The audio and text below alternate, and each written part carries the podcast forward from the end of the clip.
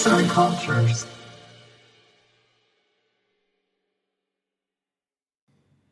Merhaba sayın dinleyenler. Bugün size Turgenev'den bahsedeceğiz.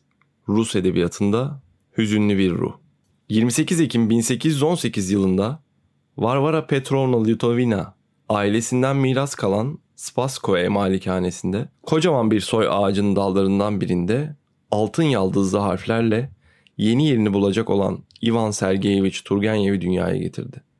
Turgenev, Rus halkının çoğunda bulunamayan bir şansa sahip olarak dünyaya gelmişti. Annesi Varvara Petrovna aileden zengindi.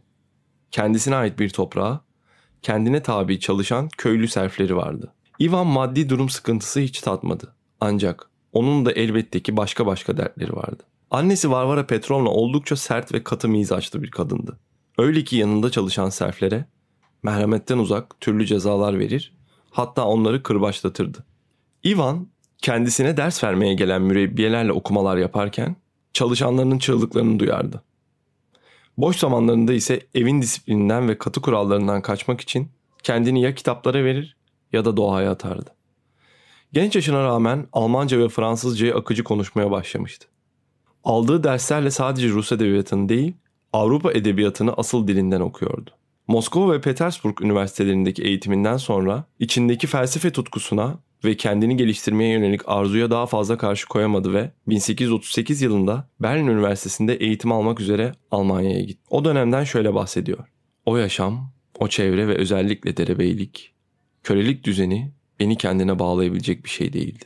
Tam tersi, çevremde gördüğüm her şey bende huzursuzluk, başkaldırı ve sonunda bir tiksinme yaratmaktaydı. Bir an evvel karar vermeliydim.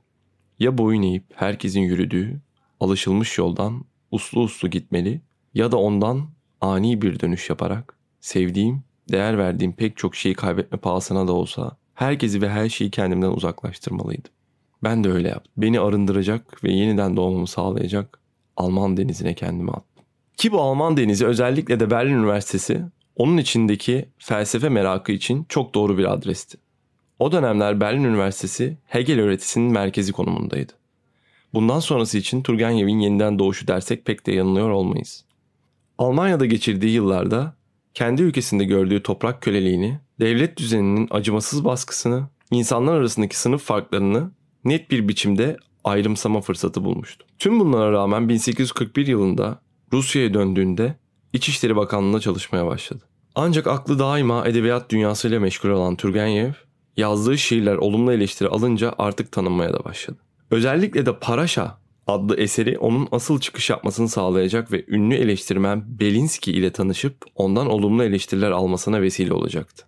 1843 yılında Petersburg'a gelen İtalyan operası tüm Petersburg halkını etkilemekle birlikte Turgenev'in hayatında da bir dönüm noktası yaratacak. La Garda olarak da bilinen Pauline Viardot'u hayatının sonuna kadar seveceği kadını ilk kez o sahnede gördü ve sesine, güzelliğine adeta vuruldu. Şöyle bahsediyor.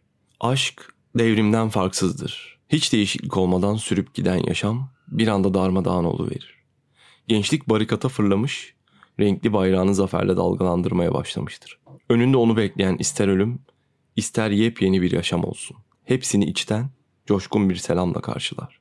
Bahar Seli. Turgenev bu süreçte edebi anlamda da yükselmeye devam ediyordu. Rus döneminin en ünlü edebiyatçıları Tolstoy ve Dostoyevski ile de arkadaşlıklar kurdu. Belinsky ile çok daha yakın bir dostluğu vardı. Sık sık yurt dışına yaptığı ziyaretler ile Flaubert ile tanıştı ve uzun bir süre mektup arkadaşı olarak kaldı. Turgenev hayatının büyük bir kısmını göçebe bir şekilde oradan oraya savrularak geçirdi. Kendisi Rus'tu ancak o kadar uzun süre Avrupa'da kalmış ve o fikirlerden o kadar çok etkilenmişti ki ruhunun da bir o kadar göçebe olduğunu hissediyordu. Nereye ait olduğunu kestiremiyordu. Şöyle bahsediyor. Alman felsefesi, edebiyatı beni öylesine etkilemişti ki içinden sıyrılmak isterken büsbütün gömüldüğümü anladım. Artık hayatımın sonuna dek batılılaşma olarak kalacaktım. Turgenev aynı dönemdeki meslektaşlarına göre ruhunda ve eserlerinde batılı esintiler bulunan bir yazardı gerçekten de. Bu durum onun Dostoyevski ve Tolstoy ile de arasının açılmasına vesile oldu. Öyle ki Dostoyevski bir seferinde kendisine bir teleskop almasını çünkü Rus halkını ancak böyle yakından görebileceğini söylemişti. Turgenev bu durumdan gocunmuyordu gerçi. Rus halkının batılı medeniyetler seviyesine ulaşmasını gönülden istiyordu. Avrupa'nın aydınlanma çağından etkilenmişti ve Rus halkının da benzer bir aydınlanma yaşaması gerektiğini düşünüyordu. Öyle ki Avrupa'dayken dönemin ünlü isimlerini de Rus edebiyatının 19. yüzyıldaki öncülerinden Gogol ve Pushkin ile tanıştırmış, onların bu eserleri Fransızca çevirileriyle okumalarına imkan sağlamıştı. Rus edebiyatındaki batılı temelleri Turgenev atmış, Avrupa'daki ünlü isimlere de Rus edebiyatını ilk kez aktaran kişi olmuştu. Şöyle diyor, ya susacak ya da ne biliyorsam yazacaktım. İkincisini seçtim. Birden fazla dil bilen, zengin, kültürlü ve iyi eğitim görmüş bir entelektüel olmasına rağmen çocukluğunda gördüğü adaletsizlikleri ve taşra hayatını hiç unutmayan Turgenev, Avcının Notları adlı eseriyle o dönemin yozlaşmış toprak beylerini, toprak beylerinin emri altında yitip giden serfleri anlattı. Bu konudaki gözlemlerini kendi ev hayatına ve evden kaçmak için sık sık yaptığı av gezilerine borçluydu. 1852 yılında ölen Gogol, Turgenev için bir idol idi. Rus hatta dünya edebiyatının en iyi yazarlarındandı. Öyle ki ölüm haberini alması üzerine onunla ilgili ağıt niteliğinde bir yazı yazdı. Dönemin gazeteleri yazıyı yayınlamaktan çekindiler ve Turgenev de Çar 1. Nikolay yönetiminin dikkatlerini kendi üstüne çekti. Şöyle bahsetmişti. Gogol öldü. Hangi Rus'un yüreği buna dayanabilir? O yok artık. Gitti. Ve ancak şimdi onun ne kadar büyük bir yazar olduğunu söylemeye hakkımız var. 1855 ve 1860 arasındaki 5 yıllık süreçte Turgenev'in üretkenliği artmıştı. Kendisi o zamana kadar edebiyat çevrelerinde şair olarak nitelendiriliyordu. Ancak ilk romanı Rudin'i yayınladı ve ardından Soylu Yuvası ve Arife gibi eserlerle Nesir'de de ne kadar başarılı olabileceğini gösterdi. 1862 yılında ise en çok ses getiren, bugün dahi üstünde uzun uzadıya tartışılan Babalar ve Oğullar adlı romanı basıldı. Günümüzde de bir başyapıt olma özelliğini koruyan bu romanda Turgenev genç oğul Bazarov'un nihilizmini babasının tutucu romantizmiyle karşı karşıya getirir. İnanılmaz bir gerçeklikle işlenen sayfalar boyunca yeni ile eski, gelenek ile uygarlık, yeni doğan ve ölmekte olan bir çatışma halindedir.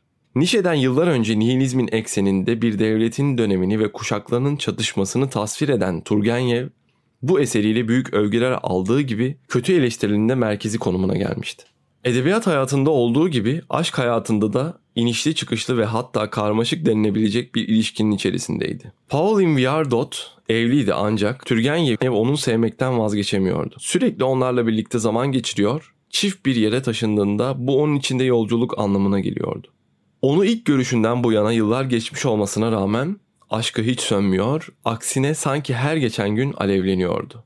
İnanın size karşı hissettiklerim bu dünyada hiç rastlanmayan ve ileride de tekrarı olmayacak değişik ve inanılmaz bir duygudur. Bir diğer mektubunda sevgilisinden şöyle bahseder. Sevgili dostum, gece gündüz sonsuz bir sevgiyle sürekli sizi düşünüyorum. Bana tapıyor diyebilirsiniz güvenle. Bu bir gerçek. Viardot ailesiyle birlikte zaman geçiren ve genelde de yurt dışında kalan Turgenev'e kendi ülkesinin aydın çevreleri artık onun Rus olmaktan vazgeçtiğinden ve kendi ülkesine yabancılaştığından bahsediyorlardı. Edebiyat dünyasını bırakacağına dair söylentiler de yok değildi. Gerçi kendi benliğine de bu düşünce hakim gibiydi. Ancak içindeki yazma dürtüsüne engel olamıyordu. Tuğbay, Belinski ile anılar, Bozkır Kralı Lir, Bahar Seli adlı eserlerini başarıyla yayınlamıştı. Artık 60'lı yaşlarını yaşayan Turgenev'in olağan melankolik ruhuna bir de ölümün kasveti eklenmişti. Şöyle bahsediyor. Tuhaf. Yaşlanınca hayat daha çabuk geçiyor. Ama hiçbir şey yapamıyorsun ve aslında yapacak bir şey de yok. İnsan gençken topladığı ya da toplamadığı güllerin dikenini yaşlandığında duyumsuyor. Günlüğüne 17 Mart 1877'de düştüğü ve Pauline Viardot'a dayandırdığı görülen mutsuzluğunu Polonski'ye yazdığı bir mektuba aktarıyor. Gece yarısı. Yine masamdayım. Aşağıda zavallı arkadaşım artık tamamen çatallaşmış sesiyle şarkı söylüyor. Ve ruhumda geceden daha siyah bir karanlık var. Sanki mezar beni yutmak için acele ediyor gibi. Boş, amaçsız, renksiz gün sanki yalnızca bir an gibi geçiveriyor. Daha çevrene bakmadan yine yatağa girme zamanı gelmiş. Yaşamak için ne hakkım ne de isteğim var. 1883 yılının Ağustos ayında kendisine delilerce taptığını belirttiği ve Lady Macbeth diye andığı Pauline'in yanı başında hezeyanlarla dolu bir geceden sonra hayata gözlerini yumdu. Naaşı vasiyeti üzerine St. Petersburg'a götürüldü ve eski dostu Belinski'nin yanına gömüldü. Rusya'ya gelen cenazesi büyük bir kalabalıkla karşılandı. Böylesi bir kalabalık Pushkin'den sonra ilk defa görülüyordu.